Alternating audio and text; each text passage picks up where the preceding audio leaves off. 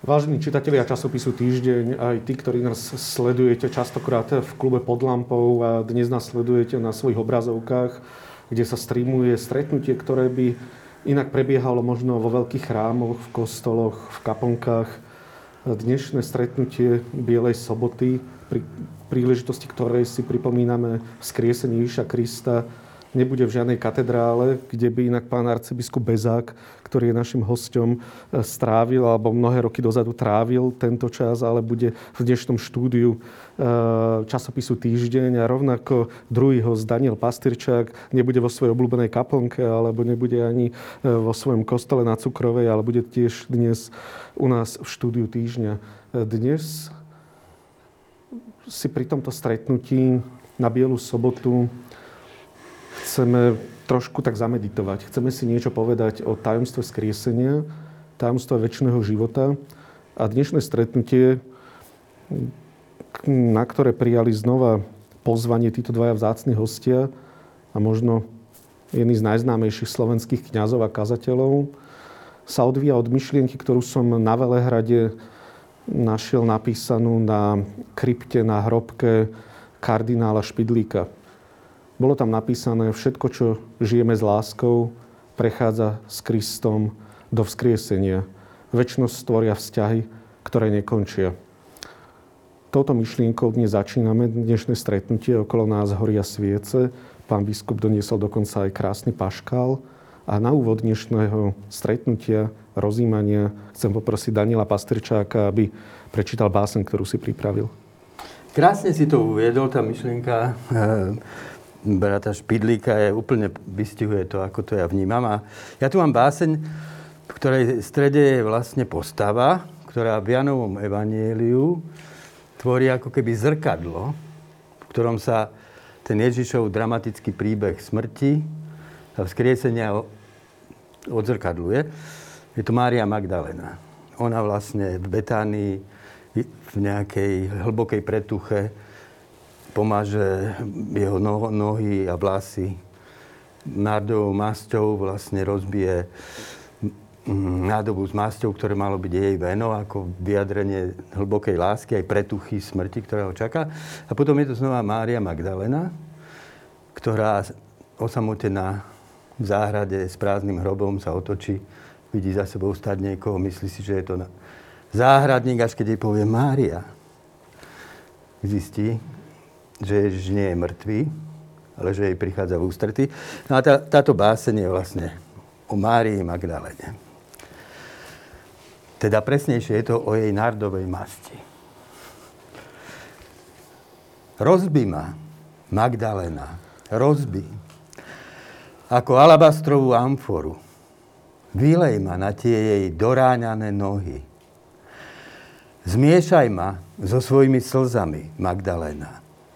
Natri na to jeho biele telo. Pozri. Hľadí na nás spoza sveta, ešte stále žije, hoci dávno patrí smrti. Vtieraj ma, Magdalena, jemne, pozorne, rovnomerne. Vnikne mu do porov, ako vzácný nart. Chcem s ním umierať. Chcem s ním umierať. Chcem s ním umierať, Magdalena. Ako ty, ako on. Tam von. Opustený všetkými. Tam von. Bože, opustený Bohom. Vnikne mu do porov, pod kožu, až k srdcu. Budem počúvať, ako ticho bije, ako slabne, kým sa celkom nezastaví. Tam von. Môj milovaný, bledý, nemý, mŕtvy Bože. Tam von, na tom opustenom vrchu. Budem ti voňať, budem s tebou stúpať hore ku hviezdam. Prázdne nebo naplním áromou tvojej smrti a ty ma príjmeš. Budeš stekať po mne dolu, po tvári, po hrudi, po rukách, v teplých šarlátových pramienkoch. Budeme spolu kvapkať z kríža na žiadostivú čiernu hlinu Smedná zem nás vypije do poslednej kvapky. A môj nárd sa s tvojou krvou spojí navždy pochovaný v tých nenásytných temnotách.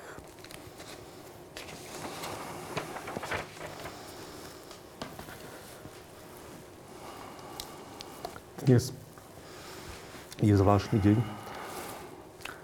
Sme deň po ponižujúcom ukrižovaní Krista v očakávaní vzkriesenia. Je to taký deň, ktorý spája smrť s nádejou na život. Prečo je pre nás vlastne Biela sobota a tento deň, tento sviatok najvýznamnejším v roku? Pán biskup.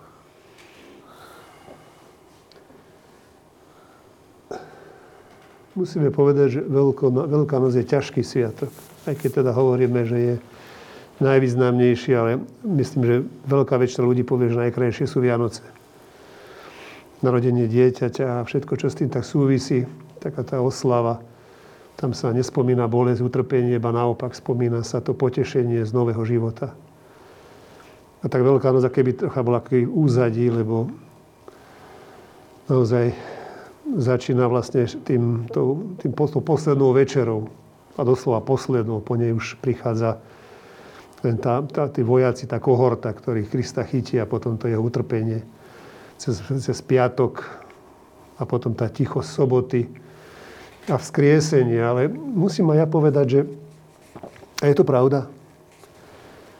Konec koncov sa stretneme napríklad s Tomášom, ktorý je prítomný toho utrpenia Kristovho, ale už to vzkriesenie, to odvalenie kameňa a Kristus, ktorý sa stáva naozaj v pravom zmysle slova Božím, lebo už, už, už to není ten človek, ktorého možno, ktorého možno chytiť, ktorého možno ktorému možno ublížiť, dá sa povedať.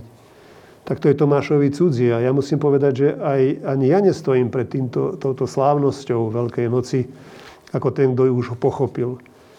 Tak trocha sa sám seba pýtam, či, či aj my všetci nie sme vlastne na začiatku, ako, alebo keby lepšie povedané, či aj my všetci nie sme ponorení v tých, tých, tých troch dňoch. Piatku, soboty a nedele. Ešte lepšie, keby sme tej nedeli dali to, to ruské vaskresenie, lebo my sme tomu dali taký, taký troška nešťastný názov, že sa nedelá.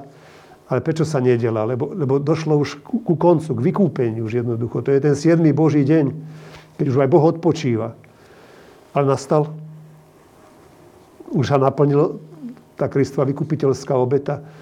A ja musím povedať, že zatiaľ, ako ja to tak, tiež tak Tomášovský vnímam, je to pre mňa aj najúžasnejší sviatok, ale aj ťažký sviatok jednoducho. Snažím sa do neho vstúpiť už tých, ten môj vek, teda, ktorý mám, však je to sú 60 rokov, tým nechcem povedať, že na začiatku som tomu rozumel viacej. Alebo lepšie povedať ako, ako malý chlapec, že som tomu mohol porozumieť, iba naopak.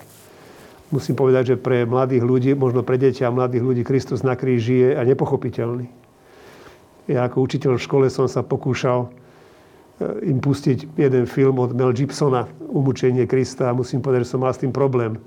Je veľmi naturalisticky znázornené to utrpenie a to bičovanie a, ten, a, tá, krv a kríž. A tak možno si ja tak skôr uvedomujem, že či to práve toto nie je o človeku. Lebo niekedy som rozmýšľal, keď čítame Bibliu na začiatku Genesis, či tomu len my veriaci veríme. Lebo sa spomína raj, pravda, Adam s Evou a teraz nejaký rozprávajúci had. Všetko to je také, také, naozaj také, ako keby neskutočné. Môže tomu inteligentný človek veriť, že had tam, kde si príde a, a nahovorí človeka, nahovorí Evu a, a v strede raja stojí nejaký strom poznania dobra a zla. Čo to je za strom? Je to veľa takých premenných, nevysvetliteľných aj pre mňa.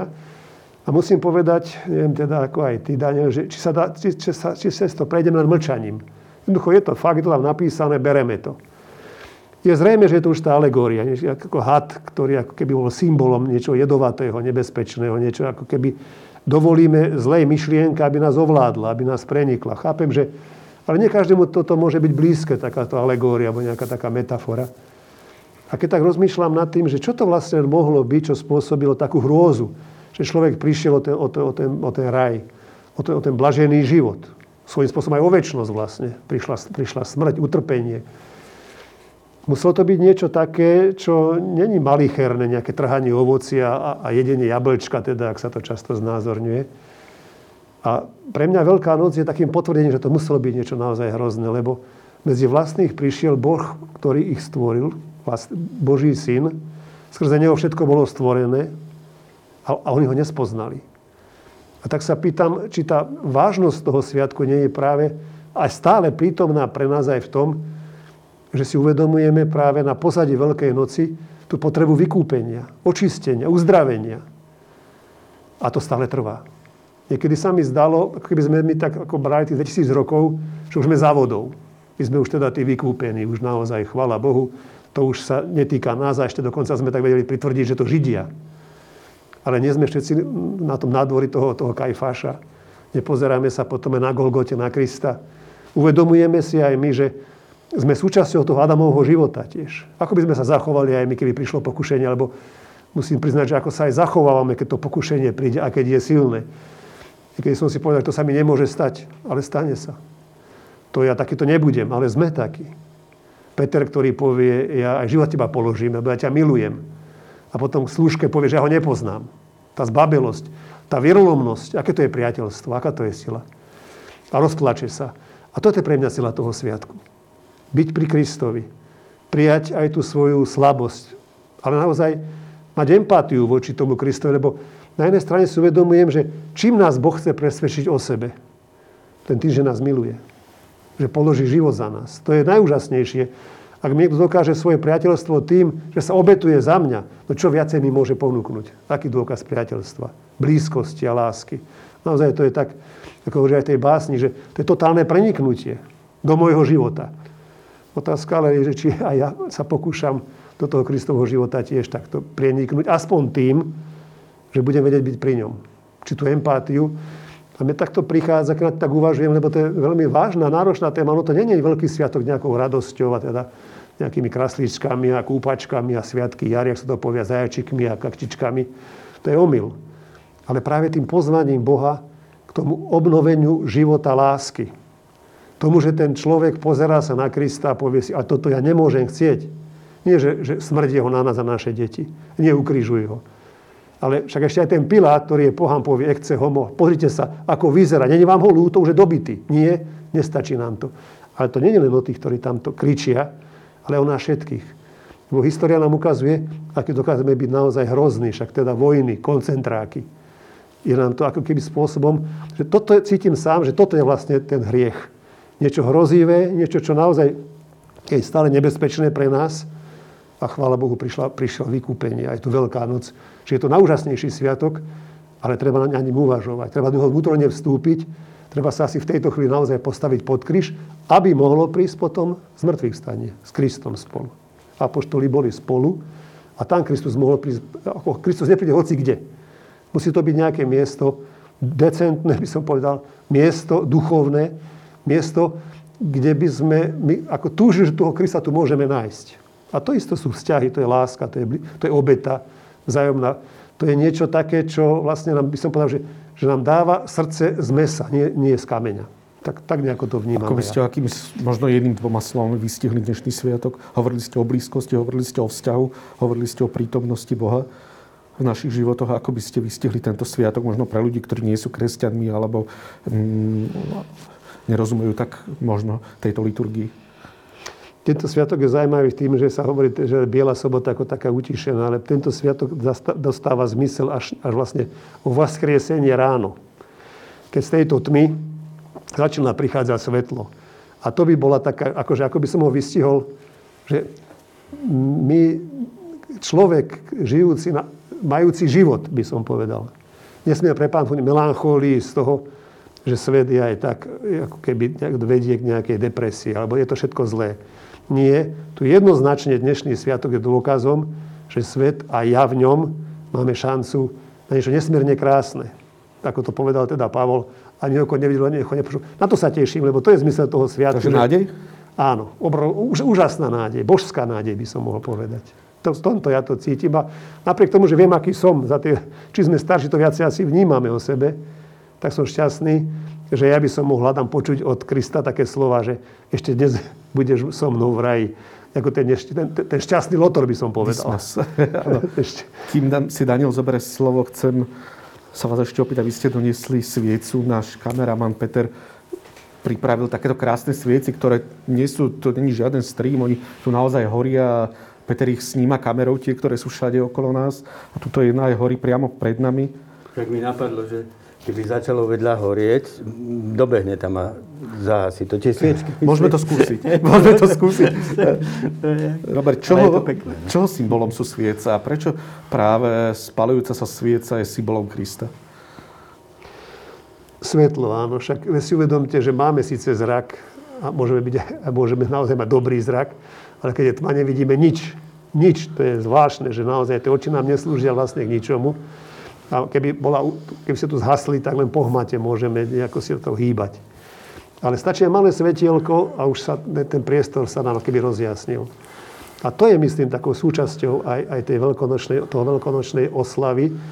My v tých našich chrámoch spievame tú známu pieseň Exultet, teda ex, sme ex, exaltovaní doslova, šťastní z toho, že, že chvála Bohu teda, že máme tú šancu, že, nemôže, že neprepadneme nejakej, nejakej depresii, alebo melancholia depresii a potom nejakej naozaj nihilizmu.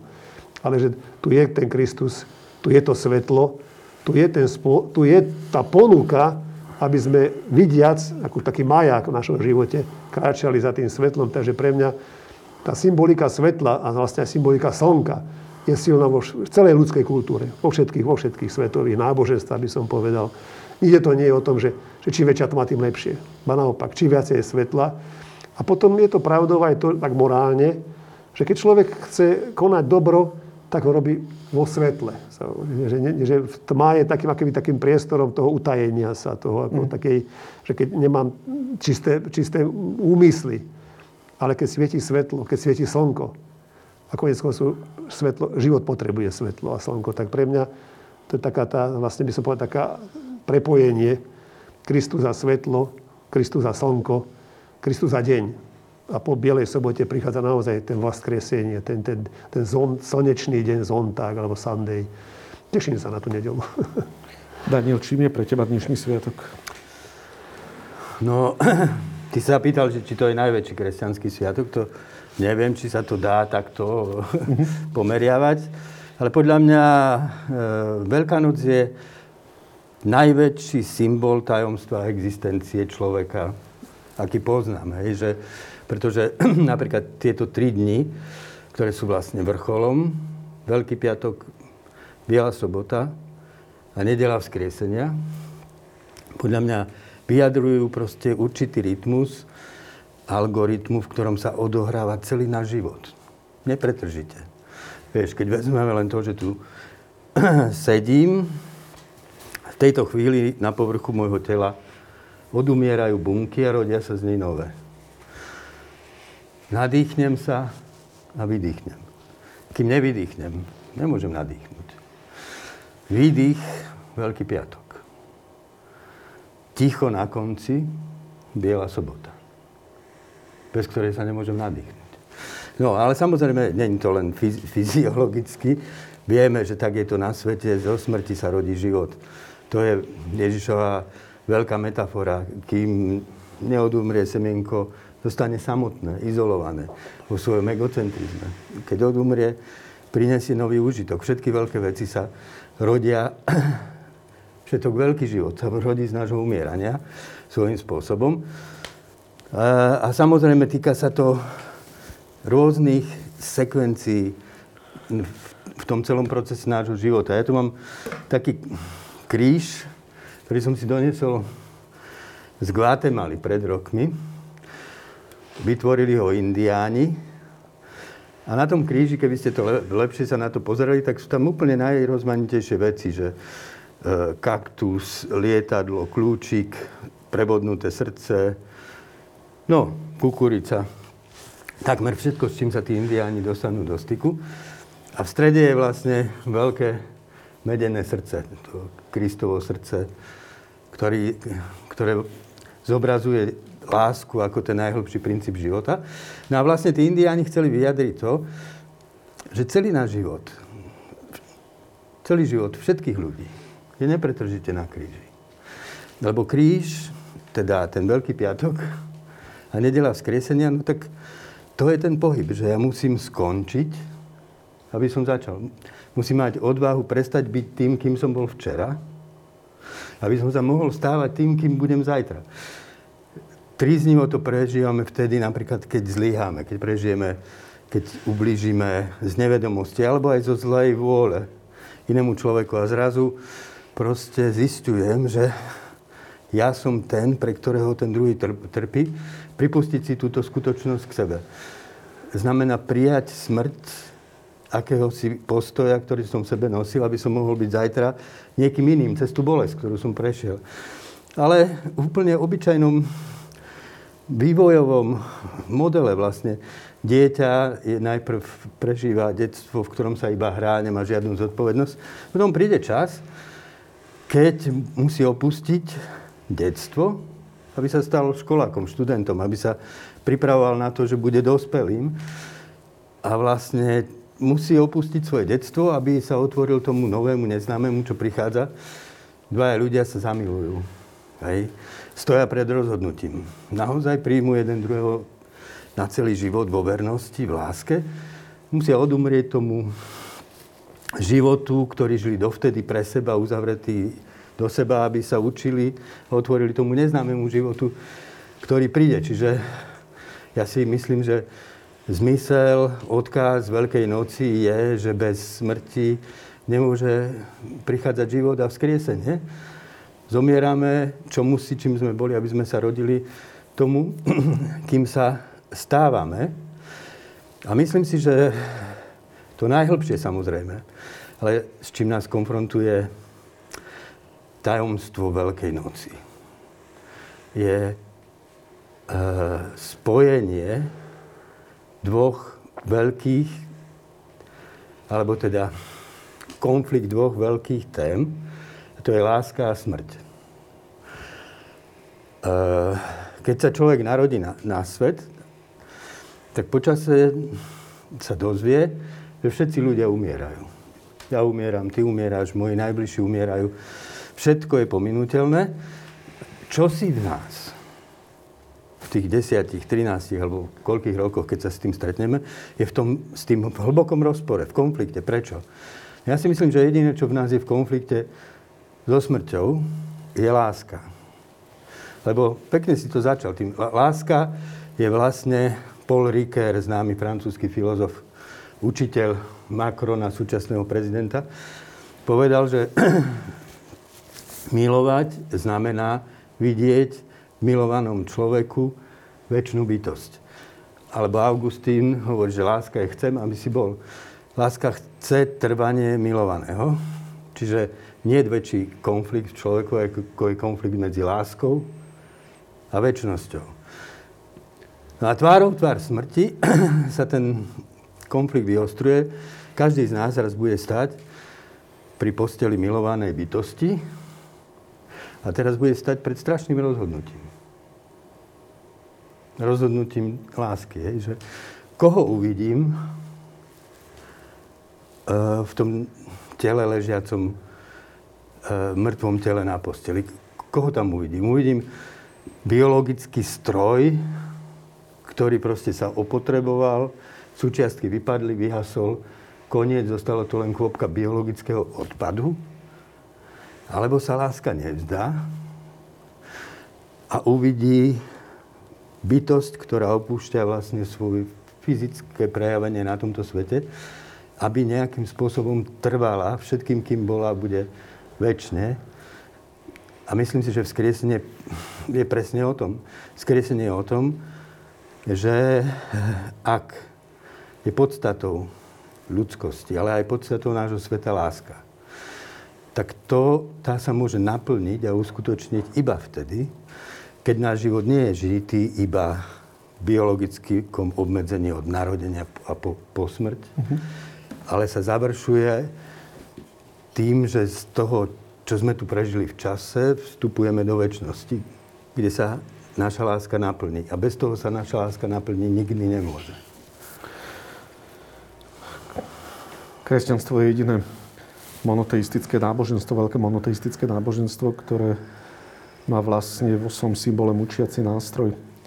Častokrát nám kresťanmi vyčítané, že je naše náboženstvo príliš spojené s utrpením a so smrťou.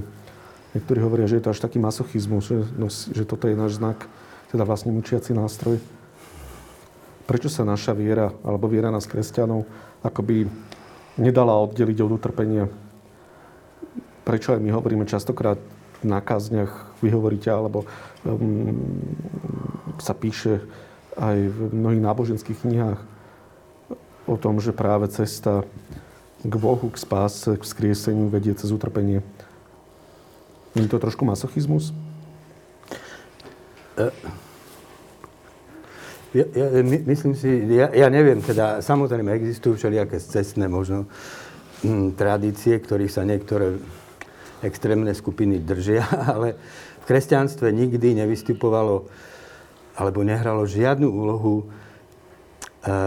utrpenie, ktoré niekto vyhľadal, aby sa ním spasil. Kristus nezomiera, pretože chce sám seba spasiť. Ani by sám seba nejakým spôsobom utrpením nespasil. On zomiera jednoducho preto, lebo povedzme na rozdiel od Budhu, pre ktorého hlavným cieľom, východiskom, ktorom začal rozmýšľať o tom, že ako žiť svoj život, bolo, že ako žiť život tak, aby som unikol utrpeniu. Kristus nestavia ako, že toto za svoj cieľ, ale ako za najvyšší cieľ ľudskosti položil žiť úplne oddaný pravde, pravdivosti, slobode a hlavne láske. A to aj vtedy, keby e, moje, to, že stojím za tou pravdou, láskou slobodou, ma stálo utrpenie. Čiže vlastne to utrpenie tam prichádza nie preto, že si ho vyžiadal, ale preto, že napriek tomu utrpeniu tu bol a stal za láskou, za pravdou. A myslím si, že problém totiž je v tom, že my môžeme povedať, že ja sa musím priznať, že mne najviac zo všetkého prekážajú také prejavy duchovna, ktoré sú dnes dosť rozšírené, ktoré sa snažia natrieť svet na rúžovo. Pozitívne myslenie. Myslí pozitívne, tvár sa... Po... Nemyslí na to, že na Sibíri sú nejaké gulagy. Nemyslí na to, že holokaust, to vôbec možno nebolo proste natrieme si svet na rúžovo, vytvoríme sa taký svet, ktorý, aký nikdy nebol, len aby sme sa na chvíľu cítili, že žijeme naozaj v pohode. Vylúčime konflikt zo života. Lenže taký život neexistuje. Život, aký je známy po celú históriu ľudstva, je žiaľ život poznačený zlom. Utrpením najrozmanitejšieho druhu. Simona Vejlová, ktorá uh, bola znalkyňou veľkých náboženských tradícií, aj ctiteľkou hinduizmu napríklad. Tak napísala, že to, čo ona považuje na kresťanstve za to najväčšie a čo ju na ňom vlastne priťahuje, je to, že to je jediné náboženstvo, ktoré dokázalo zahrnúť do zmysluplného obrazu života a cesty človeka aj jeho utrpenie že, to, že teda sa líši práve tým, že neuniká od utrpenia, ale zahrňa ho v zmysle. A ja si myslím, že jediný, že žiadny postoj, ktorý nezahrňa utrpenie do cesty človeka týmto svetom, nie je realistické. Je to mm-hmm. proste rúžová utopia. Robert. To je zaujímavá myšlienka. Ja som sa s ňou teda v mojom osobnom živote nikdy nestotožnil, ani som sa v tom mojom priestore životom nestretol s tým, že vlastne ten kríž, Kristov kríž, Kristus na kríže, to je taký vyjadrím nejakého túžby po utrpení. Nie, to je niečo, čo tak v tom živote vyplynulo, práve ako si Daniel aj ty povedal z toho, že Kristus bol za, za tú pravdu o sebe ochotný položiť život, lebo on by sa mohol uhnúť, keby, keď sa ho teda pýtal aj, aj to veľrádov, si ty Boží syn, mohol povedať, nie, nie som, lebo vedel, že čo mu hrozí. A to bol trest smrti, ako vyhlasovať sa za Božího syna. A on teda mohol sa vyhnúť, konec koncov v histórii, možno aj netak nedávnej, vieme, ako mnohorazí aj, aj veriaci ľudia sa tak snažili nejako tak vyklúčkovať z toho. E, bola taká otázka, viem, že ako ste vyrovnaní s, s, s náboženským svetonázorom. A odpoveď e, taká sofistikovaná bola, že som vyrovnaný. Takže, no, ale to je, otáz, to je tiež taká, taká, taká filipika, také, je to také špekulovanie, lebo tá otá... na druhej strane otázka je, že kto sa to mal právo pýtať. To nebolo dobromyselné, ale zlomyselné. Verím tomu, že dnes, keď sa teda robíme tá ščítanie ľudí, že to nie je zlomyselná otázka, ale skôr je do, ako dobromyselná, hoci tiež je to taká, že či je to veriaci, či neveriaci, ako sa to potvrdzuje. Na Filipínach, myslím, že na Filipínach každým rokom na Veľkú noc sa tam pár, pár chlapíkov prepustí, ako, alebo teda chce približiť Kristovi tým, že sa nechajú ukrižovať. A církev má s tým veľké problémy. Lebo zmyslom nášho života nie je nasledovať Krista tým, že budeme presne opakovať, čo on robí. Dokonca boli nejakí flagelanti, ktorí sa bili tiež, aby ani, sa, ani, ani zakúsili že z tej Kristovej utrpenia. Ale toto Kristové utrpenie na prvom mieste nie je fyzické. Že spôsobme si ho, aby sme vedeli, že čo Kristus prešiel. To utrpenie je práve na úrovni pravdy. Teda je duchovné. A to je najťažšie utrpenie. Jednoducho to neprijatie. On príde medzi vlastných a vlastne ho neprijali. To už len dovetok potom, že ako sa k nemu správajú a teda ukrižujú ho a bičovanie a to všetko, čo tomu prichádza. Ale to nie je podstatou Kristovho života, ani podstatou kresťanstva. Hmm. My môžeme skôr hovoriť možno, že ak je, sú tam nejaké také praktiky, nejaké uskremnenia sa, pôstu, ale to nemá nič spoločné s masochizmom. Skôr je to je také akoby, akoby opatrnosť voči vlastnému životu, lebo už to preháňame. Tá blahobytnosť, pravda, ten pôžitok, mm-hmm. ako si aj spomenul, to užívanie si všetko je, všetko, aj náboženstvo musí byť, musí byť, musí byť fany. A tam treba dávať pozor, lebo ako hovorí teda aj, aj, aj známy kazateľ, je čas aj, aj sa tešiť, ale aj čas smútku je čas aj tancovať, ale je čas aj, aj, aj byť tichúčko. Je čas sadiť, ale čas strať. Takže, a v tomto je to naozaj také ako blízkosť pri Kristovi domici, že, lebo nakoniec tam sú krásne, krásne také, také, také znaky, ako Kristus miloval život. Sedia na brehu mora, on pripravené sú ryby a spolu jedia a nakoniec premení vodu na, vodu na víno, teda aby sa ľudia mali dobre. Je tam, je, tam je masochizmus, tam je, má naopak. To, ale to, čo už potom prichádza, ten, ten Kristus na kríži, to je o, o utrpení, po ktorom túži, veď on nakoniec sa krvou potí, lebo vie, čo ho čaká. On to nechce. Ale je zasa... možné od ním, odo mňa tento Od ním kríž. Daj mi ho. Ak to správne pochopíme, my, áno, my nikdy netúžime po utrpení. Každý pravý, pravý kresťan túži po živote, túži po láske. Ale ak dojde k tomu, že sa má rozhodnúť urobiť teda nejaké, nejaké, nejaké zlé gesto, alebo sa rozhodnúť pre lásku, tak tam by mal potom utrpení u úvodzovkách túžiť. Pretože láska je o mnoho viacej ako to, že sa mi podarí z toho urobiť kariéru, alebo žiaľ Bohu z histórie vieme, že naozaj mnohí dokonca aj, aj církevní predstavitelia, ja som videl obrázky, dávajú teraz také zaujímavé dokumenty Češi, ako mnohí z tých církevných vysokých predstaviteľov boli v pácemi, ktorí sa tam chodili tlieskať, nech žije KSČ. Uh-huh. Keď to človek vidí, si povie, o čo vám chlapci išlo. A všetci samozrejme v tých golierikoch kniazských a teraz okolo, a to, to, ja, ja, som bol z toho smutný, lebo ja som to zažil ešte. Hmm. To to, tú církev, ktorá teda ako keby bola taká lojálna, až prehnane lojálna voči štátu. Ta, tam by som povedal, že tam buďte chlapci odvážni. A, a obdivoval som tých duchovných, ktorí boli ochotní aj do väzenia skrz to, že nie, toto ja už neurobím. Takto ďaleko ja už nepôjdem v tej lojalite, ktorú štát do mňa očakáva. Však nakoniec Tonko Srholec, keď zoberieme koľko rokov, mohol tiež povedať si, no tak dobre, no tak eh, pomýlil som sa, ja vás mám všetkých rád. Ja obdivujem skôr nie to, že snáď túžili po utrpení, ale pre tú, pre tú odvahu, pre tú pravdu o svojom živote. A toto ako svetu dnes chýba. To sa priznajme, že žijeme taký relativizmus, však všetko zrazu je dobré, ak chceš, môže žiť, robiť tak, alebo tak. Však žij a nechaj žiť sa tiež povie, ale v takom zlom zmysle slova, lebo to nie je zlá myšlienka, naozaj, že mali by sme v zmysle lásky. To je tiež to augustínovské. Milé, rob, čo chceš. Ale to nie je, že rob, čo chceš. To nie je nejaký relativizmus. Ale tá láska, ktorá skutočne smeruje k tomu, že pre tu, pre, pre, ako Kristus nám ukázal na kríži, že on nás tak miluje, že je ochotný vzdať sa vlastného života pre lásku. Je ochotný ukázať nám, že nie, keď, keď teda skutočne tužíš po väčšnosti, tak nemôžeš lavírovať. Mm-hmm. Tá cesta lásky, tá, tá nepozná všelijaké E, meandre a všelijaké, všelijaké výmysly jednoducho. Sú určité chvíle, keď sa ku Kristovi, keď sa priznáš pravde alebo nie. A konec koncov na tom, na tom náboženstvo vždy strácalo, keď sa snažilo, že skáži byť za dobre. Hmm. Je určitá chvíľa, keď musíš povedať, áno, som veriaci, jednoducho, toto je moje presvedčenie a vieš, že z toho nebude mať žiadne výhody. No ale, ale. A v tom, ako keby sa v Kristovi vtelilo všetko to utrpenie jednotlivcov, zažívané v histórii, ktoré vlastne nepretržite náš svet zachraňovali pre pravdu lásku do, niekedy dokonca aj proti tej cirkvi, ktorá ich prenasledovala a upalovala ako kacírov. Hej? Však ako Kristus ale, vlastne ale, vlastnej cirkvi. Ale vlastne. pred Kristom bol proste Sokrates, ktorý vypil čašu bolehlavu. Však to sú...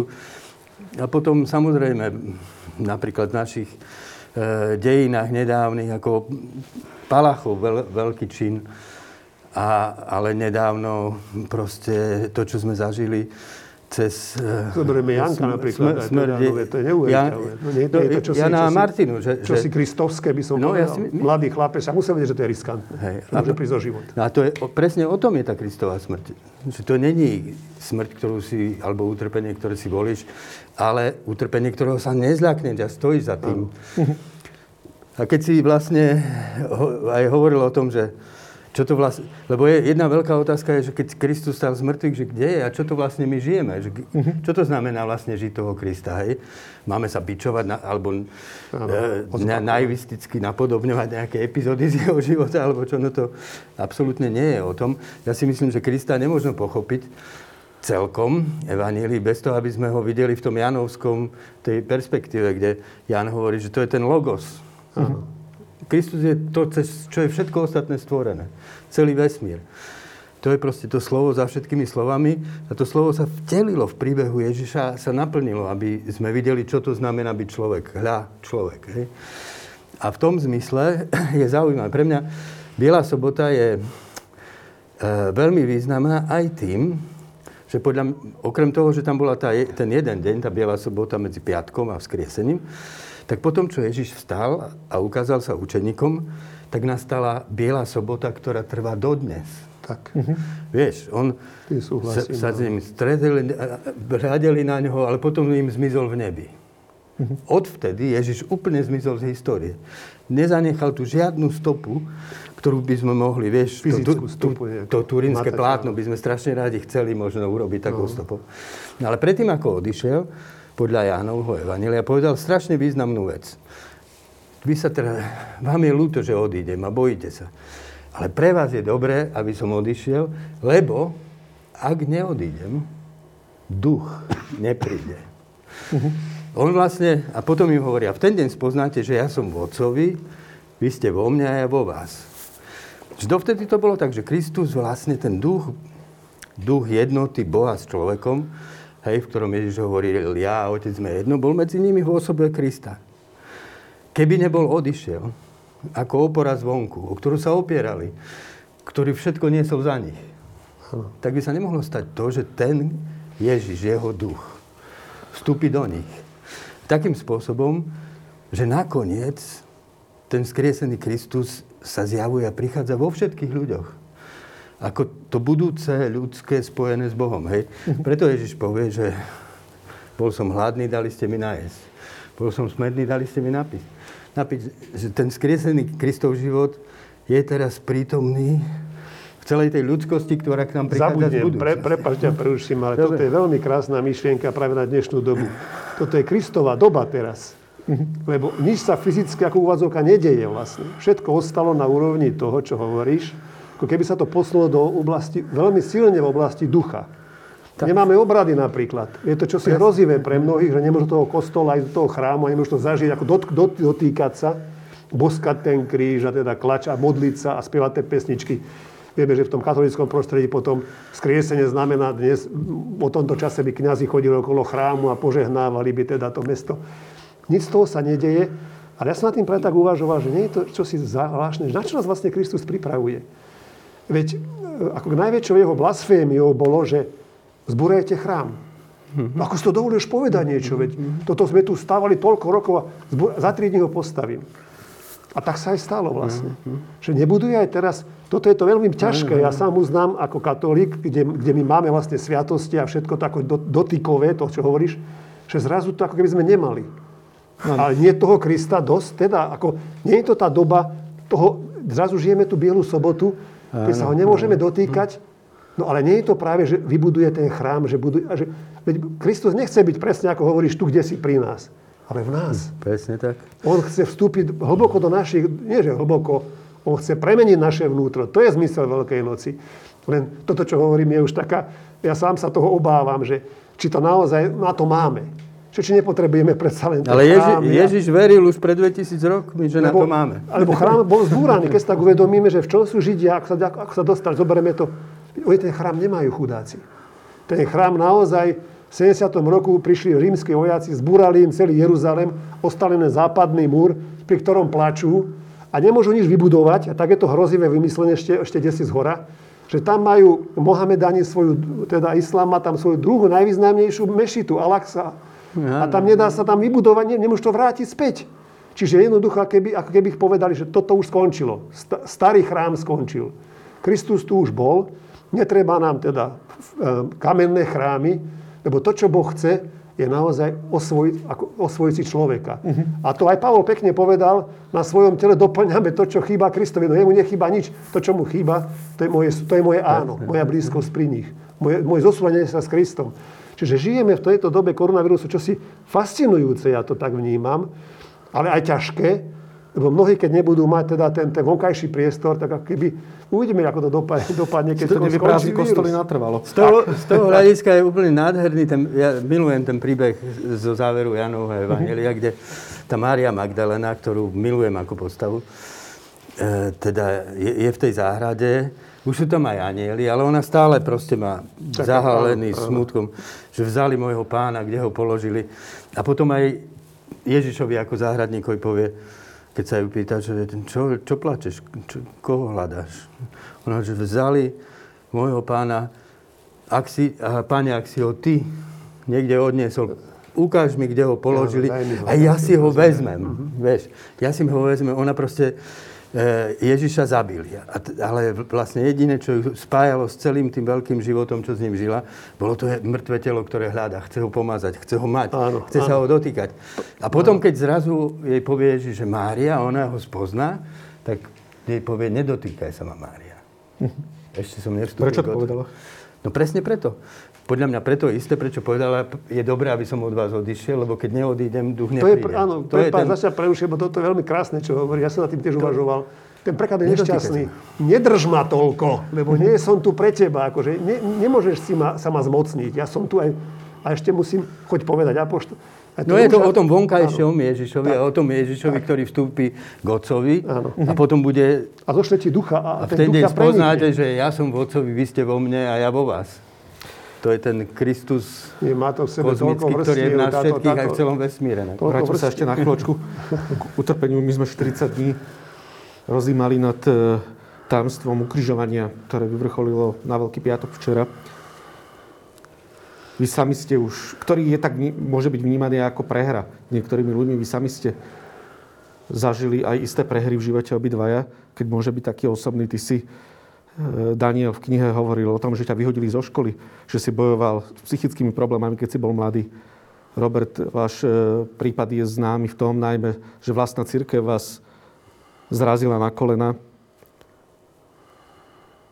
Viete už dnes povedať, že ste odhalili zmysel vášho utrpenia v živote, alebo dokázali ste dať zmysel vášmu utrpeniu? Ako to vnímate dnes s odstupom času? No pozri, pozri akože ne, nechcem tvrdiť a nechcem z toho robiť žiadne zo všeobecňovania o ľuďoch ako takých, ale v mojom živote to naozaj bolo tak, že z toho najťažšieho, čo si spomeniem, keď, keby som si pozrel tých 62 rokov života, teraz si všimol, že kedy to bolo naozaj ťažké.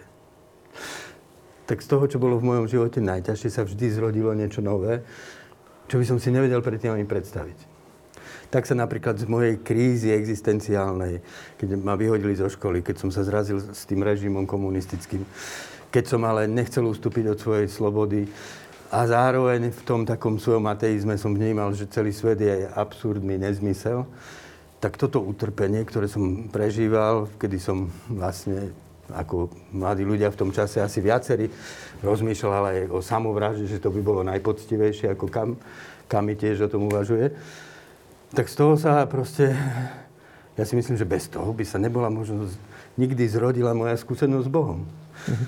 To bolo to najväčšie, čo som v živote zažil a čo ma učilo. A potom obdobie tej nespavosti, hej. Keď sa všetky moje jednoduché koncepty Boha zbožnosti zrútili a prestali fungovať.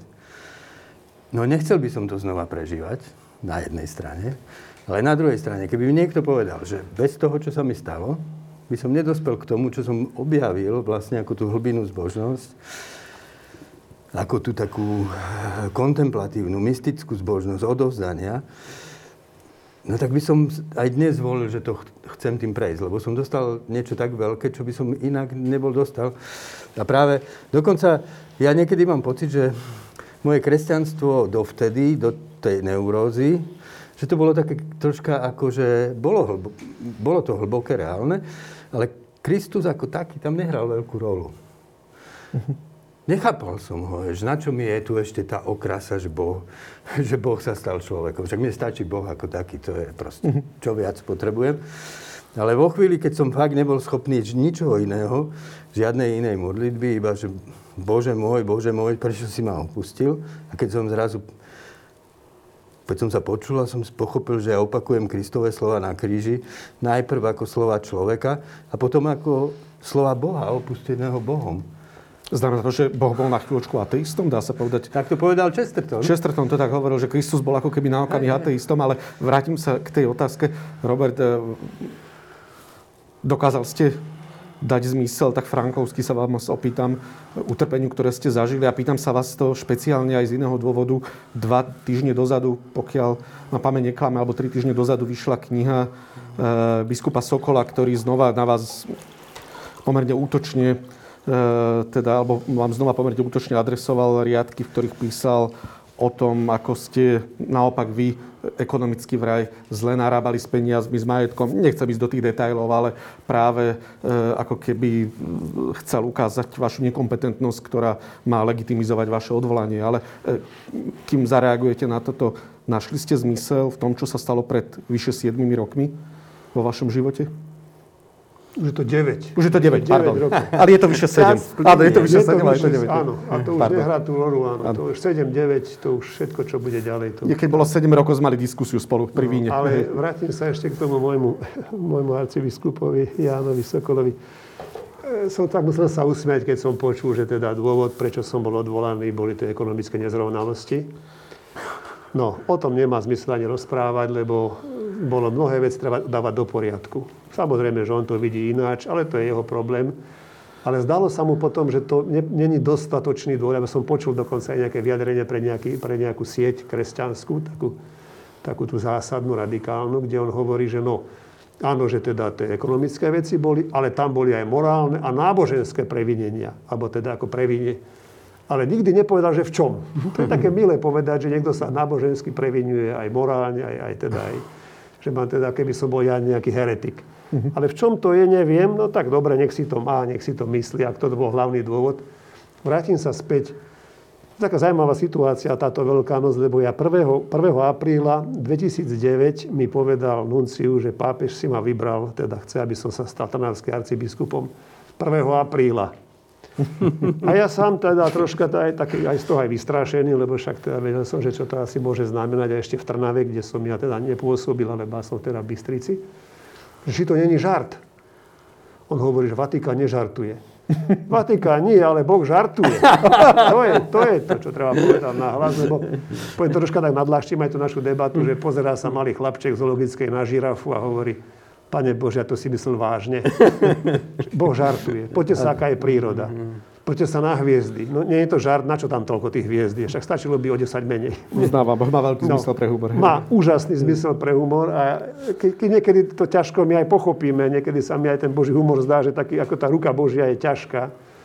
Ja keď sa tak spätne pozriem, že vlastne je to 9 rokov, pomaly to bude, začne pomaly, v júni to bude 9 rokov naplnených a začne 10 že keď som do tej Trnavy prišiel v tom, v tom júni 2009, alebo 6.6.2009 som bol ustanovený, vysvetený, ma nenapadlo. Nenapadlo, že ja tu takto budem sedieť ako hmm. emeritný arcibiskup, ako učiteľ na, na, na gymnáziu, že sa budem starať o svojich rodičov. Medzičasom stihol môj otec zomrieť, teda na začiatku marca.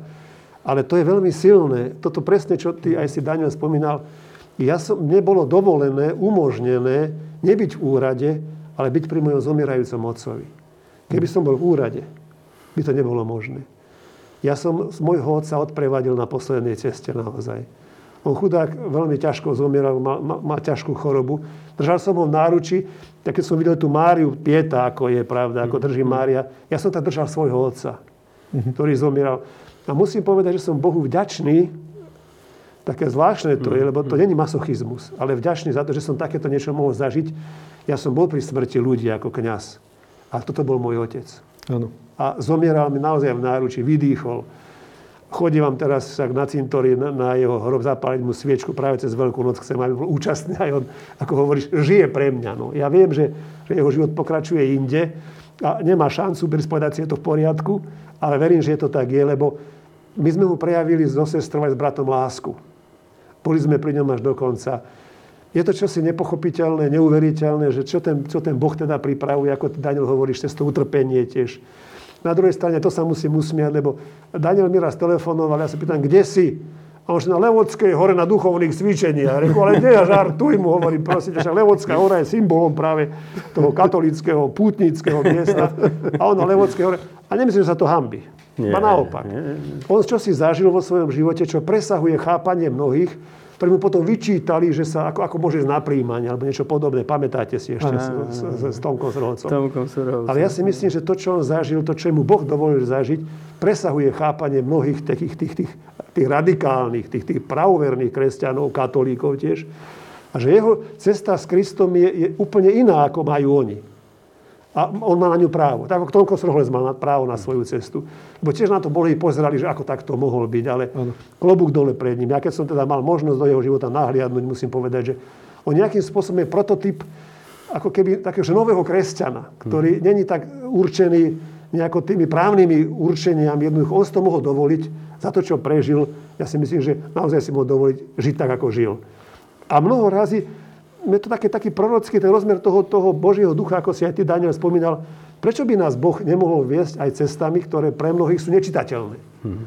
Aj tá moje nečitateľná, aj pre mňa ešte musím povedať, lebo ja si nemyslím, že, že so mňou Boh urobil len taký žart, že na tri roky budeš biskupom a potom už ako sa strať. A, asi emeritný a si na, na periférii.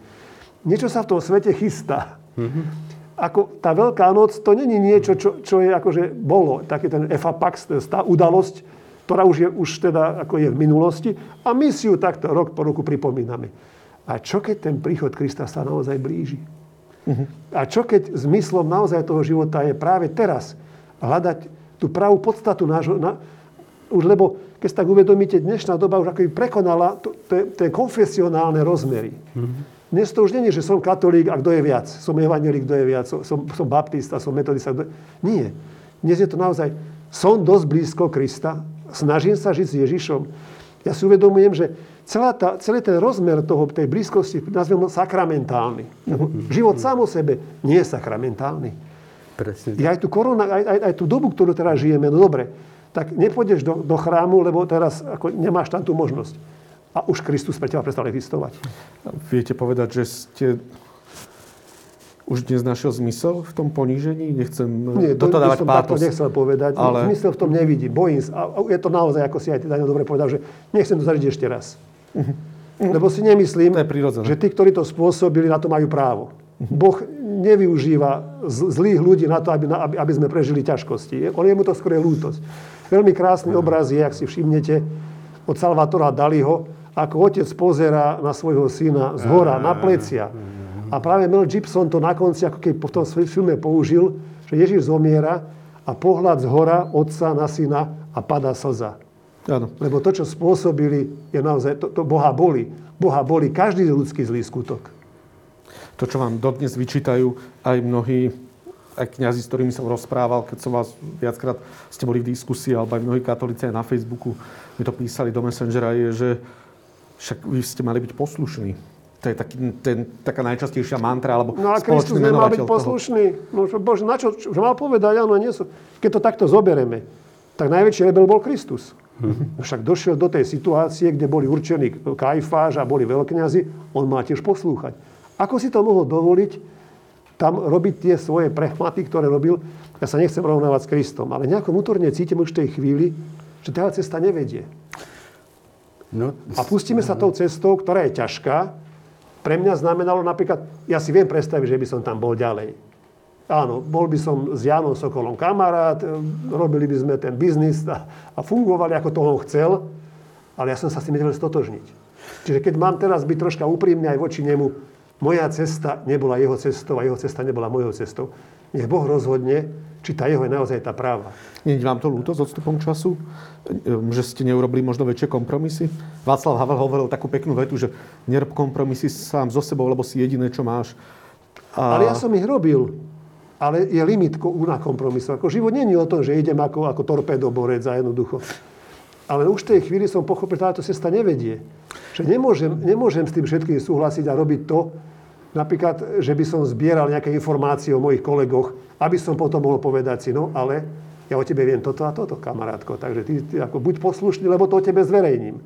Spôsob, ako napríklad, to ľudia nevedia, ale arcibiskup Sokol zbieral informácie o vlastných kňazoch, keď už to mám takto byť a on tieto informácie potom posunul biskupovi Balážovi, ktorý hodil do smetiaka. Lebo to, to akú hodnotu máš, predsa nemôže byť v nejakých kadrových materiáloch. Mhm. Takže no a, teraz som veľmi osobný a, bol, ale, ale jednoducho je to tak. A to znamená, že to bola hranica vášho svedomia. Tak, ďalej som povedal, toto už nie, ja som aj povedal, že ak som nastúpil do úradu, pre mňa každý ten z tých kňazov, ktorý tam je, mal svoju osobnú hodnotu. A nie hodnotu toho, že viem o ňom, alebo však samozrejme som sa potom ja podozvedal. Ak boli veci, ktoré bolo treba riešiť, sme ich riešili, ale tvárou v tvár. A nie nejaký anonymnými. Veď keď tak zoberete, o mne sa hovorí, že teda veriaci a kňazi písali. Pre Boha živo, povedzte mi jedno jediné meno toho veriaceho a toho kňaza, ktoré na mňa písal. Ja neviem žiadne. Uh-huh. Čiže na jednej strane totálna anonimita, nikto mi neprezradil, kto to na mňa napísal, kto to teda tie moje chyby pomenováva. A na druhej strane som ja konkrétny Robert Bezák, ktorý teda sa musí obhajovať. Veď to, to ani v civilnom práve neexistuje. Aj tam ten obžalovaný má právo nahliadnúť, keď sa to vrátim späť tomu. Takže chcem tým toľko povedať, že aj toto je niečo, čo, čo mňa mrzelo. Lebo som cítil, že tá spravodlivosť musí byť naozaj priamočiara. Ak chceme niečo riešiť, to musíme riešiť ako, teda ako chlap s chlapom.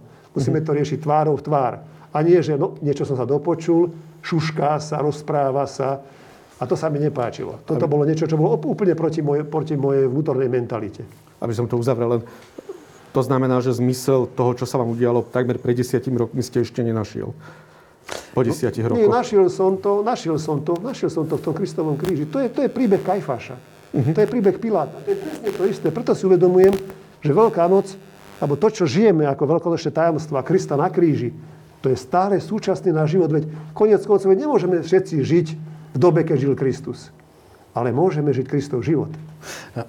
Rozumiete, čo si chcem povedať? Mm. To nejako neznamená, že, že povedzme, katolická církev je už mimo. Je už mimo obliga. Že už len morálna. Veď konec koncov práve tie škandály, ktoré vychádzajú na svetlo Božie, ukazujú, koľko hriechu, a možno až hrozného hriechu, tam vie byť. Takže to, to Kristové utrpenie a, a vykúpenie, to, to privlastnenie si toho Kristovho utrpenia, to je, to je stála súčasť. My žijeme stále v roku 0, by som povedal, alebo v roku 30, keď to, 33. Uh-huh. My, ja to tak vnímam a pre mňa Veľká noc je v tomto úžasná, lebo mi to tak sprítomňuje.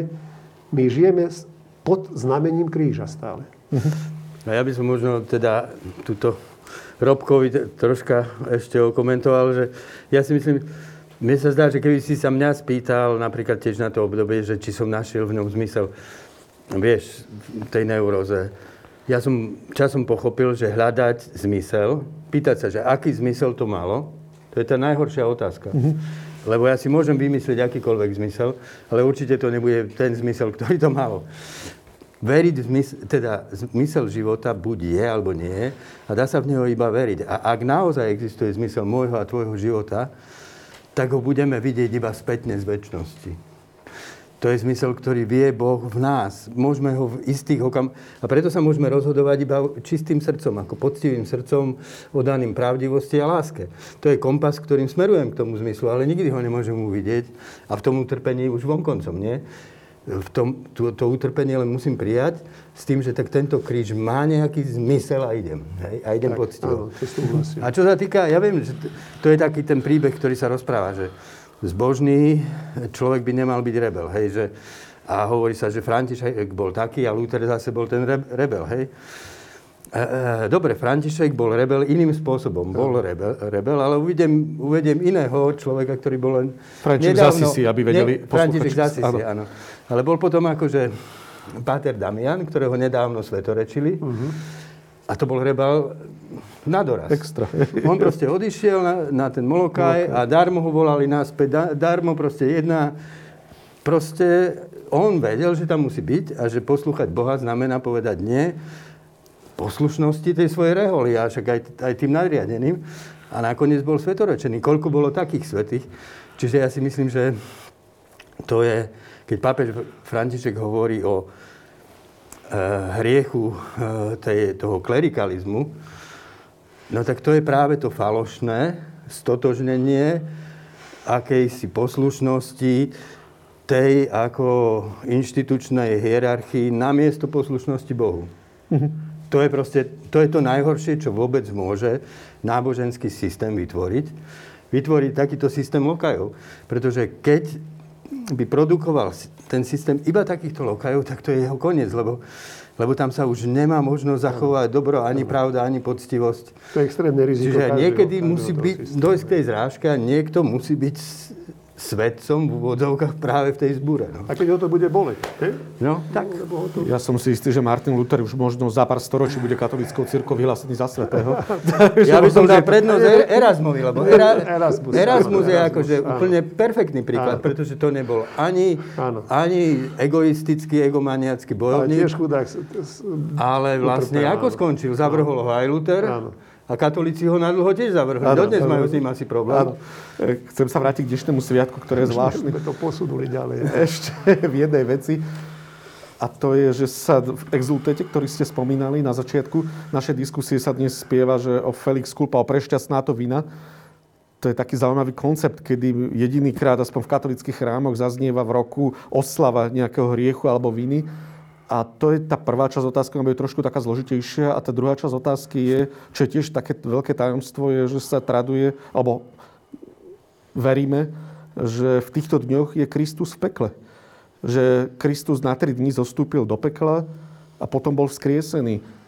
Ako by ste vlastne tieto tajomstvá zla vysvetlili? Alebo prečo oslavujeme hriech? Prečo hovoríme o prešťastnej vine? A doplním to ešte, je možné, že nás hriech môže priviesť aj k dobru? Vie nás priviesť k Bohu? Nechcem to tak povrchne hovoriť, ako to trošku znie, ale je to také zvláštne. A potom, čo robil, pardon, to sa opýtam tak trošku e, nesprávne, čo robil Kristus tri dni v pekle? No, ja by som sa vrátil už aj k tomu obrazu z raja, ktorý tu e, Robert spomínal. Ja si myslím, že uh, úplne, že esencia toho, čo Biblia nazýva hriech, je proste bytostný sklon každého jednotlivého ľudského ega postaviť samého seba do centra sveta namiesto Boha. Budete ako Boh. To je vlastne to šepkanie hada. Hej? A to je v nás tak hlboké a je to v nás tak zažraté a sme s tým tak stotožnení, že odhaliť tento bytostný existenciálny omyl je strašne ťažké. V tom zmysle, každý pád, ktorý pocítim, o ktorom viem, zlo, ktoré u- urobím a zľaknem sa ho, že som ho urobil, je šťastný. Lebo zrazu vidím zo seba niečo, čo som nevidel. Zrazu sa mi otvárajú oči. V tom je to blahoslavená vina. A to sa týka čohokoľvek. Predstav si, aké by to bolo blahoslavené, keby Ke- Kočner v tejto chvíli uvidel hrôzu toho, čo urobil. To by bolo blahoslavené. Tak to je zmysel toho Ako ten hriechu? Faust, práve. E, zmys- myslím si, že s hriechom je to tak, že hriech je v nás buď nevedome, alebo vedome. Kým je v nás nevedome, čiže o ňom nevieme, tak nad nami má totálnu moc. A my o sebe takmer nič nevieme. Sme produktom slepých síl, ktoré nás utvárajú a považujeme to za samých seba. Bez toho, aby sme sa zrazili so svojím tieňom. A Karol Gustav Jung hovorí, že oproti tomu, aká je skutočná realita toho, čo si nesieme v tom kolektívnom nevedomí, to znamená, že si v sebe nesieme všetko, čo kedy človek v histórii urobil a bol schopný urobiť. Že my sami máme podiel na tom, čo páchali nacisti, čo páchali rôzne proste tí naši církev, čo, no, inkvizícia, neviem, všetko zlo, čo sa páchalo čo si to nejak v sebe nesieme. Hovorí, že v porovnaní s tým, čo církev učila o dedičnom hriechu, tak to, to je ako to učenie veľmi, e, veľmi optimistická verzia. Proste, kde si v tebe, vo mne hlboko je temné, nevedomé zlo, ktoré nás môže ovládať, keď ho nevidíme a nepoznáme, keď si ho nepripustíme. To zlo nás všetkých ľudí svojím spôsobom spája a človek sa prebúdza k duchu, k ľudskosti a nakoniec k Bohu. Práve tým, že to zlo v sebe uvidí a začne sa v ňom to zlo premieňať tým, že ho vlastne otvára k dobru. Kým nepoznám svoju vlastnú lož, kým nepoznám, ako zrádzam lásku, tak sa neobrátim k láske a neobrátim sa k pravde. Hej? Čiže v tom zmysle si myslí, áno, súhlasím s tým, že asi neexistujú prevratnejšie situácie a revolučnejšie v živote človeka, ako tam, kde je konfrontovaný v sebe s pravdou, ktorú nikdy nechcel počuť, nikdy nechcel vidieť. A to je mhm. práve pravda o tom, že sám som v strede celého sveta a to svoje ego presadzujem voči ostatným. Preto, hoci chcem milovať, neviem milovať, preto, hoci chcem byť pravdivý, tak klamem. Hoci chcem byť slobodný, tak som zviazaný proste priputaný k veciam, k moci, k všetkému, čím chcem naplniť svoj život. Prečo oslavujeme vínu? Toto je veľmi nešťastná otázka, Michal. Veľmi ťažká, ťažká, lebo to také zavádzajúce. Som si toho vedomý, ale čakám, že to vysvetlíte. Či sa to dá, ani neviem, nechcem sa tu hrať na veľkého teologa, ale Augustín to tak aj preháňa tým, že bude šťastná to vína, aj keď sme si to tak ako osvojili, ale hada my môžeme, lebo my, my, my, toho Krista objímame. Ale my vieme, že vlastne oni provokovali aj Krista, keď bol na kríži, zostup z kríža, ak si Boží syn.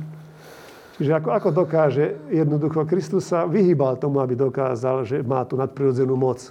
A keď aj nejaký zázrak robil to len pre tých, ktorí, to, ktorí, ktorí boli ochotní ten zázrak. Vieme, že keď ho, vyzý, keď ho vyzývali, aby urobil nejaký zázrak aj tu, tak bol prekvapený, že vo svojej očine nič nemohol urobiť, pretože oni chceli len zázrak. Oni nechceli mhm. uveriť. Oni boli zvedaví, tak aj túto to popremiene a urob nám a dokáž.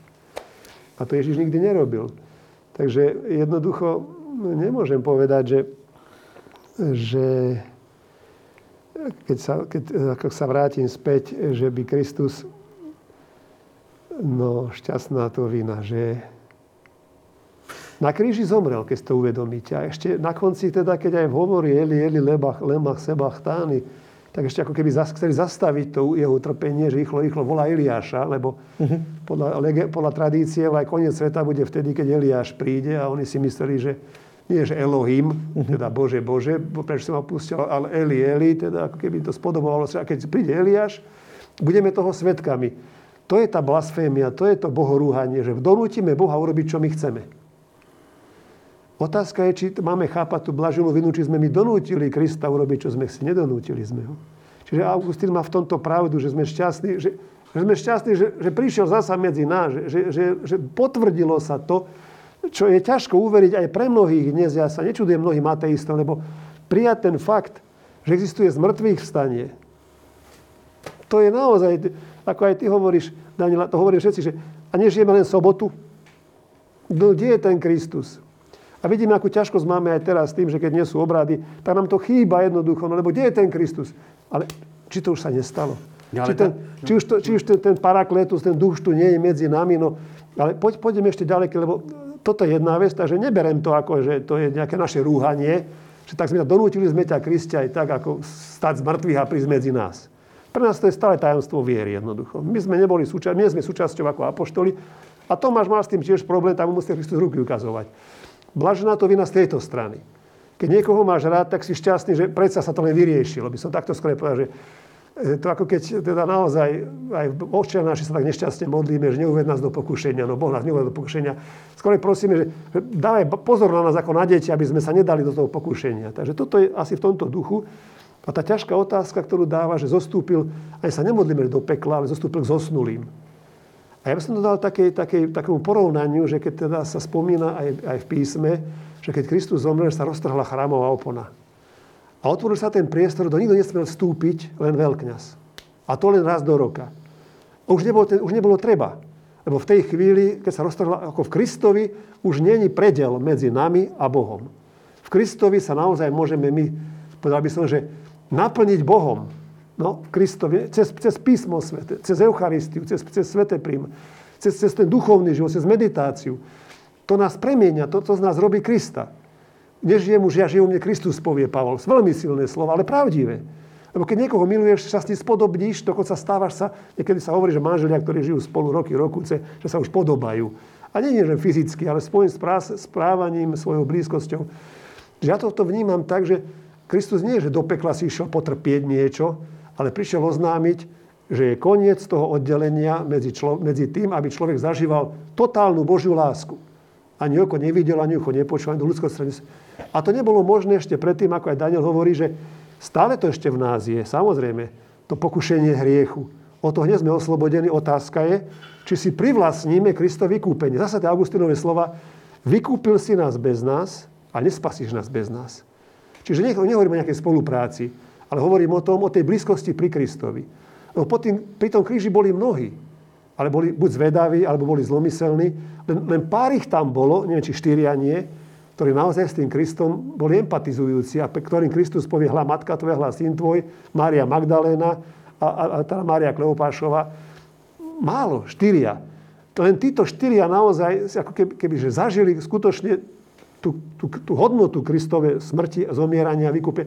Ostatní možno neskôr, lebo aj ten, ten, ten kapitán povie potom, to asi bol Boží syn. Čiže byť blízko pri Kristovi je nutné jednoducho. Není možné, ako keby sme, že dojsť k spáse k tomu, že však ja pôjdem do lesa a tam si budem trhať kvetinky. Ako ten rozmer duchovný, rozmer človeka naozaj sa neudie, ne, neudeje len tak, kde si ako, že, že rozplynutý, kde si hmle. Že to človek není duchovný, ako že ipso facto. On to v sebe naozaj musí akože uzdravovať sa opäť a opäť. To, čo si povedal, ja, ja, ja to verím, že je to tak, lebo sám viem, aké je silné pokušenie. Aj tie, aj tie najlepšie úmysly môžeš mať, ale jednoducho, ak, ak nedovolíš Kristovi, aby ti bol napomocný, aby bol blízko pri tebe, ak sa ním ne, neživíš, tak ten diabol je silný. On, on ťa jednoducho, ako keby on tak, ako ten Adam Zevov jednoducho. Čo by ste nemohli? Prečo, by si nemohli? Veľmi dobre to vidieť v Diablovom advokáte, ak taký zaujímavý film je, kde tak ten diabol hovorí, vidíte, Boh to stvoril a nemôžete dotknúť sa, ani dotknúť aspoň skúsiť, ani skúsiť. Veď on je, on je, on, on, on, on, on je naozaj, on je, on je cynik jednoducho. Ako sa to dovoluje, ak vás má rád? Ale to všetko k dispozícii je pre človeka v tej chvíli, keď sa k tomu Bohu pritúliš, by som povedal, keď ho objímeš. Vtedy už naozaj môžeš aj... Veď to je, keď hovoríme o tom kríži, je to vlastne, by som povedal, také, ako keby taká transfigurácia stromu. Ľudia mali byť s Bohom spojení s tým, že nebudú trhať to ovocie násilne No, ale násilne ho trhali jednoducho. Chceli byť ako Boh. Ale no a v tej chvíli, keď sa k Bohu priblížiš, môžeš byť ako Boh. Keď, keď žiješ s tým Bohom, keď počuješ Jeho slova, Jeho myšlienky, stotožníš sa s tým Božím životom lásky, vtedy ten strom nie je pre teba nebezpečný. Lebo to dobro a zlo vlastne to je všetko. Môže človek fakt skúsiť všetko. Môže skúsiť niekoho zavraždiť, ale aj milovať. Môže niekomu ublížiť, ale zároveň sa aj obetovať za neho. To je nezmysel. Ako jednoducho, to, to je práve to, že keď žiješ, žiješ s Bohom, žiješ s Kristom, nevyberáš si to zlé, to pokušenie. A vyberáš si len to, čo buduje tú krásu života a nakoniec tú konečnú lásku, ktorá je totálna. Naozaj ostáva nakoniec len to. To môže byť úžasné, čo si však kto zažil, to len troška miloval v živote, vie, aké to je krásne. A teraz si predstav, že to bude, že to, že to bude zmnohonásobené, nechcem, neviem ani koľko, ako to mám povedať, že inšia nebude. Mm-hmm. Že preto netreba čas, lebo už bude len to.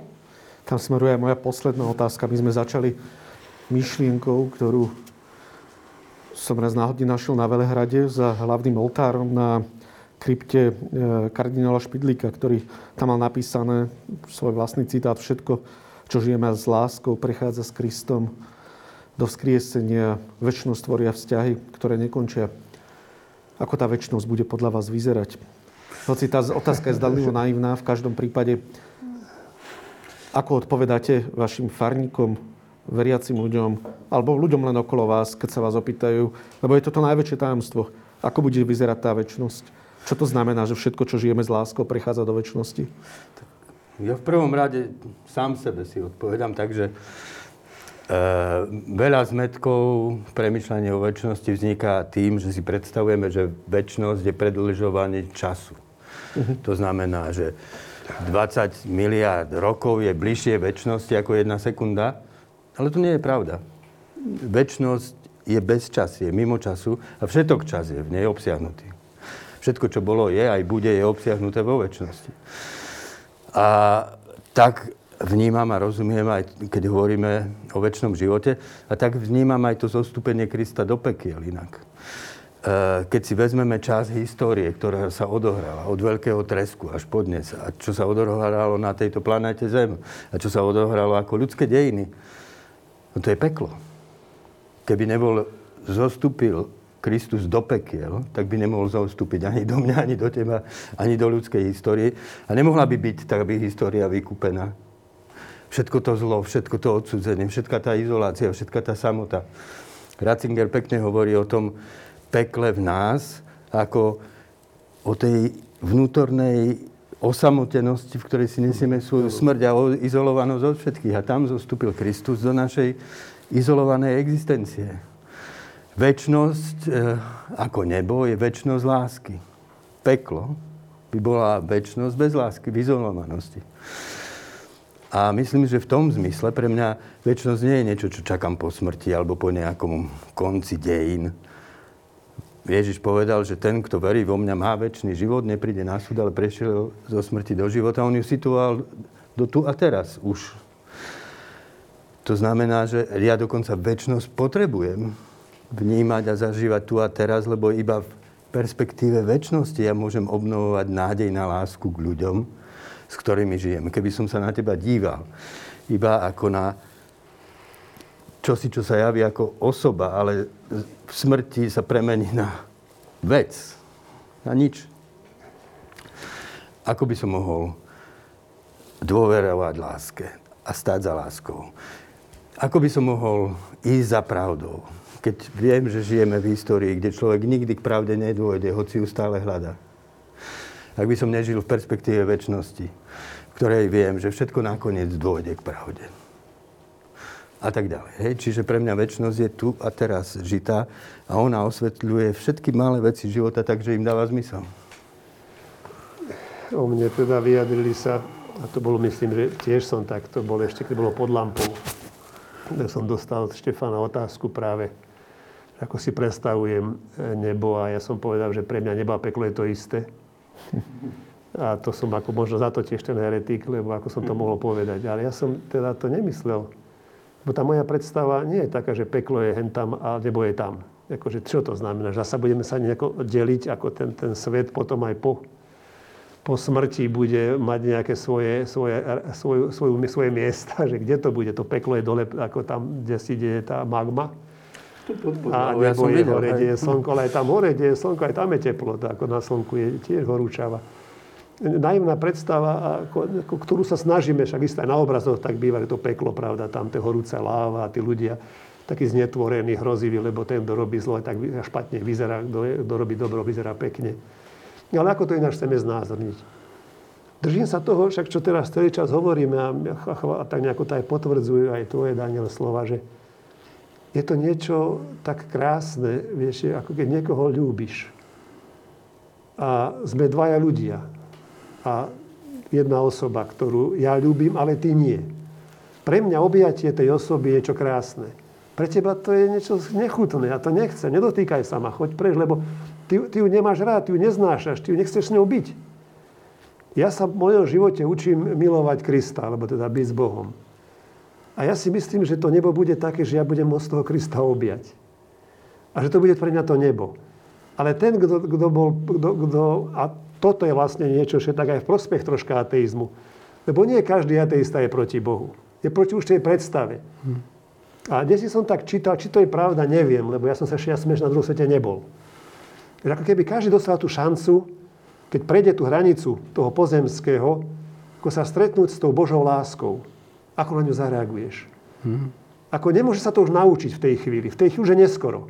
Ak ten tvoj život bol zlý, ak naozaj človek žil len pre seba, pre svoju kariéru, bol egoista, narcizmus a, a okolo seba šil len bolesť, no nedá sa v tej chvíli, že, že to všetko preskočí, ale musí tam byť, a to je to úžasné, a to si tak uvedomujem, a to je také moje pozbudenie, že ani náboženstvo nie je tak o tom, koľko tých akcií a koľko tých koľko, lebo však ani Kristus nehovorí, koľko si bol v kostole, ale, ale bol som chorý, pomohol si mi, že není to o tých gestách, ale o tej citlivosti. Ten autor na kríži povie, môj život nestal za nič, jednoducho. Ja teda trpím spravodlivo, ale ty nie. Ešte dnes budeš so mnou v raji. Čiže to, to uvedomenie si, že tvárov tvár toho Boha, keď ho budem vidieť, aký je, keď budem cítiť tú krásu, ktorú z neho vyžaruje, ja by som ho tak rád objal. Ako tá žena, ktorá sa dotkne Kristovej obruby a uzdravie. Ale koľko sa nedotkli jednoducho. Možno ešte tam boli choré ženy a bude sa dotýkať aj nejakého plášťa, čo to je za hlúposť. Koľko to takto vnímajú. A tým pádom sa, to, sa zatvára pre nich tá možnosť, lebo oni ho nechcú. Som sa stretol s ľuďmi, ktorí zomierali, ale, ale ne, nepripustili tú možnosť nejakej väčšnosti. Zomierali veľmi ťažko. Ja som bol až prekvapený z toho, ako keby sa všetko bolo rozpádalo v tej chvíli, lebo tá myšlienka, že ešte by, že by mohlo byť, ja som videl zomierať svojho otca. On pri smrti sa modlil a ako cítil som z neho, že hoci ho to bolí všetko, čo prežíva, aj, tá, aj, aj tá, tá, to utrpenie tej choroby. Ale až som bol taký dojatý z toho, že, on, že Pane, príjmi túto moju modlitbičku. Ako keby, hoci, to, hoci duchovne, alebo teda vnútorne bojoval so svojím utrpením, na druhej strane, ale ako keby tam bola tá nádej toho, že toto keď skončí, Pane, príjmi ma k sebe. Ja verím, že on bude môcť objať toho Krista. A toto je pre mňa to nebeské, lebo ja neviem, že čo to, musí to byť nesmierne niečo krásne, no však ani oko ako nepočulo. Ja verím tomu, že keď ten svet je taký nádherný, aký je, keď tie motily sú také, aké sú a orchideje a, a toľko je tých hviezd, že ten Boh musí byť nad to všetko ešte úžasnejší. A keby im bolo dovolené, a nemusí byť v prvej rade, keby som bol aj tej poslednej, ale aspoň keby som teda mohol vidieť na toho Krista. A toto je nebo. A to objatie lásky už nepotrebuje čas. Keď niekoho miluješ, tam, sa, tam, tam už nemáš čo zlepšovať. Jednoducho. Keď ho už miluješ, keď si, keď si naplno do toho vzťahu vstúpil svojim bytím, keď chceš toho Krista objať, ako to hovorí pekne Einstein, že keď miluješ, tak sa ti zdá, že aj, aj, aj, aj, aj, aj hodina by sa ti zdala ako sekunda. Lebo tak je to krásne, ako čas zabudol si. A keď nemiluješ, tak aj sekundu sa ti zdá, že to nekonečne dlho, akože to už zmizni, už daj mi pokoj, choď už preč do mňa, nevyrušuj ma, že tomto by som povedal, že nebo naozaj je stav. A, a možno, že to bude to zvláštne. Všetci budeme ponorení v Bohu. Ale nie všetci to budeme rovnako prežívať. Lebo v ňom žijeme, hýbeme sa a sme. Boh nevytvoril sa nejaký ďalší svet, nebeský a pekelný. Ale jednoducho, ja si myslím, že aj tí, aj tí diabli žijú v Bohu, len ho nenávidia. A to je, to, to je to hrozné utrpenie, lebo jednoducho, keby zrazu musia prijať vlastnú porážku. A s tým už nič nemôžu robiť. Ale tým chcem aj toľko povedať, že mi tak prípada, že to peklo nebude až také, až, až také plné. Že, že naozaj Boh je v tomto úžasný, že v tej chvíli, keď, keď prekročíme tú hranicu tohto pozemského, dostaneme tú šancu, všetci dostaneme tú šancu povedať si to Tomášovské, Pán môj a Boh môj. A ja verím, že kto robil dobre, a možno aj nebol ani veriaci, a možno aj kostol nikdy nebol, ale bol dobrým človekom, sebe objavil, lebo keď tak sledujem aj iné náboženstva, viete, tých kresťanov je len jedna miliarda. A čo tých ostatných 6 miliard? To akože pôjdu do pekla, alebo akože... Že... Ale každé to, to práve náboženstvo hovorí o hodnote života. O láske, o blízkosti, o rodine, o zájomnej obete. A tuto ja vnímam, že nie je tam niečo tak hlboko, také akože prokresťanské, prokristovské, že všetci, celý svet má nádej. To len troška buduje v sebe tú ľudskosť, tú humanitu. A to je tak krásne pre mňa, to je úžasné. Dobre, ja som, ja som katolík. Daniel je, je, má inú cestu. Ale nemusíš sa ty troška tiež starať a trápiť sa aj sám so sebou, aj, aj, aj v zmysle svojej, svojej, svojej viery bratskej cirkvi. Samozrejme. No, by... Posledné slova. No, posledné slova po takých hlbokých slovách tuto. Robkovi, ja si myslím, že eh, keď chceme pochopiť symboliku pekla, musíme sa vrátiť aj do toho, že čo to vlastne tá Gehena znázorňovala v realite. No to bolo smetisko za Jeruzalém. A vlastne dar života, ktorý máme v slobodných rukách, je proste dar, ktorý môžeme naplniť zmyslom, alebo ho môžeme premárniť. No. A ten obraz možnosti pekelnej izolácie tak. v nezmysle, to je Gehena. A, a samozrejme, všetci si nesieme v sebe aj skúsenosť toho premárnenia, ktorý človek nepozná peklo. Ktorý človek nezažil tú izoláciu, tú prázdnotu, ten nezmyselne premárnený čas, ktorý môže byť väčšnosťou. Tak. A, a samozrejme, tá Gehena je vlastne povzadím toho, a preto Kristus musel zostúpiť do pekel, lebo ináč by nemohol zostúpiť ku mne, lebo ja som často v tom pekle. A, a z toho pekla nás nemôže vyslobodiť nič, len seba transcendencia. presiahnutie toho svojho do seba stvrknutého úzkostného ega. A, to presa- a seba presahujeme iba v láske, iba v pravde, iba v činoch slobody. Hej? V tom zmysle súhlasím, že, že Kristus a ten pohyb Kristov sa týka všetkých, aj tých, ktorí sa možno označujú akože ateisti vo svojom vyznaní, pretože v zásade, čo hovorím, keď poviem, že milujem Krista? Chcem tým povedať, že milujem toho pána, čo, sa, čo má tvár, ako ho namaloval Rafael alebo Rembrandt, toho pekného chlapca, čo chodil po zemi a na všetkých sa usmieval. Alebo čo to znamená, že hovorím, používam slovo Ježiš a hovorím, milujem ťa Ježiš. No ak to niečo reálne znamená, tak to môže znamenať len to, že to, čo on miloval a to, čo, čo vlastne vtelil, milujem. A prijímam to do seba, to lásku. A čo to je? No tak to je láska k láske samej. Láska k pravde samej. Láska k bytostnej slobode a spravodlivosti. Každý človek, ktorý sám seba presahuje, k láske, k pravde samej, k láske, k láske samej, dobru samotnému, takže je ochotný opúšťať svoje úzke záujmy a riskovať ich v prospech toho väčšieho, prečo žije. Žije v Kristovi. Aj keď ho nevyznáva. Naopak, ten, kto ho vyznáva, a nerobí tieto riskantné kroky seba presiahnutia, napriek tomu, že ho vyznáva. Horšie. Nežije ho. Áno, horšie. A to, to sme už v strede existencie a tu nemôžeme nič posúdiť. Môžeme sa dívať, môžeme mať pocity, že tak toto, a máme byť k tomu v sebe pravdiví. Môžeme si povedať, ale to, to, to si, toto bolo troška také klamné. Neklameš sám seba, alebo povedať, že úžasné si pre mňa vzor, ale viac nie. Nesúďte, aby ste neboli súdení. Všetko ostatné je natoľko skryté, že to vidí iba Boh v tom celom procese. Slovami o láske, o nádeji vo väčšiny život sa rozlúčime. Pán biskup, vy ste po desiatich rokoch vymenili veľkú Trnavskú katedrálu za malé štúdiu v týždni ale som si istý, že tu máte viac poslucháčov, ako by ste mali v tej katedráli, lebo tu vás bude vidieť niekoľko tisíc ľudí. A e, pán Boh má naozaj veľký zmysel pre humor, ale má aj veľké plány, ako ste povedali. Veľmi pekne vám ďakujem za to, že ste boli znova našim hostom a za vaše mudré slova. Ďakujem, že ste prišiel medzi nás. A dnešný deň sme radi aj my sme mohli byť. A ja, ja som vždy rád s vami oboma. S vami. Ďakujem aj Danielovi, no. ktorý je takou maltou medzi protestantským a katolickým svetom, by som povedal. dôkazom toho je, že... Duch. prorocký duch ekumenizmu. No. Dôkazom toho je, že e, katolíci ťa majú... Nehovor Malta, lebo niekto povie, že som slobodomúr. Ja, tak. Tmelom. Dobre, lepom. Obidve strany majú voči tebe výhrady. Pre katolíkov si moc protestantský. možno budeš, ale pravda je inde. Moc katolícky Ďakujem, Daniel, že si prišiel medzi nás a ďakujem aj tiež za tvoje múdre slova k Bielej sobote. Ďakujem, že si nás pozval a mohli sme sa takto s Robertom stretnúť aj o... A všetkým Lebo však sa nevydáme teraz už prajeme často. naozaj no, požehnaný sa všetkým. A taký čas, aby si uvedomili, že skutočne tá, tá Veľká noc je najkrajší sviatok. Lebo je. je tak hlboký, no. že človeku vyráža dých. Dohárajú aj sviece, ktoré... Stretneme sa na kríži. Áno, ktoré Tejto... okolo nás horia. Hej. Každý deň na kríži končiť, aby sme začínali. No. Sledovali ste meditatívno-diskusné zamyslenie blížny Michala Láha a tešíme sa na vás znova pri podobnej krásnej udalosti, kedy už tu nebude možno svietiť toľko sviec, ale možno to bude pri skončení pandémie. Tam ja, pozeráme ako radi, na také ďalšie svetlo na konci tunela.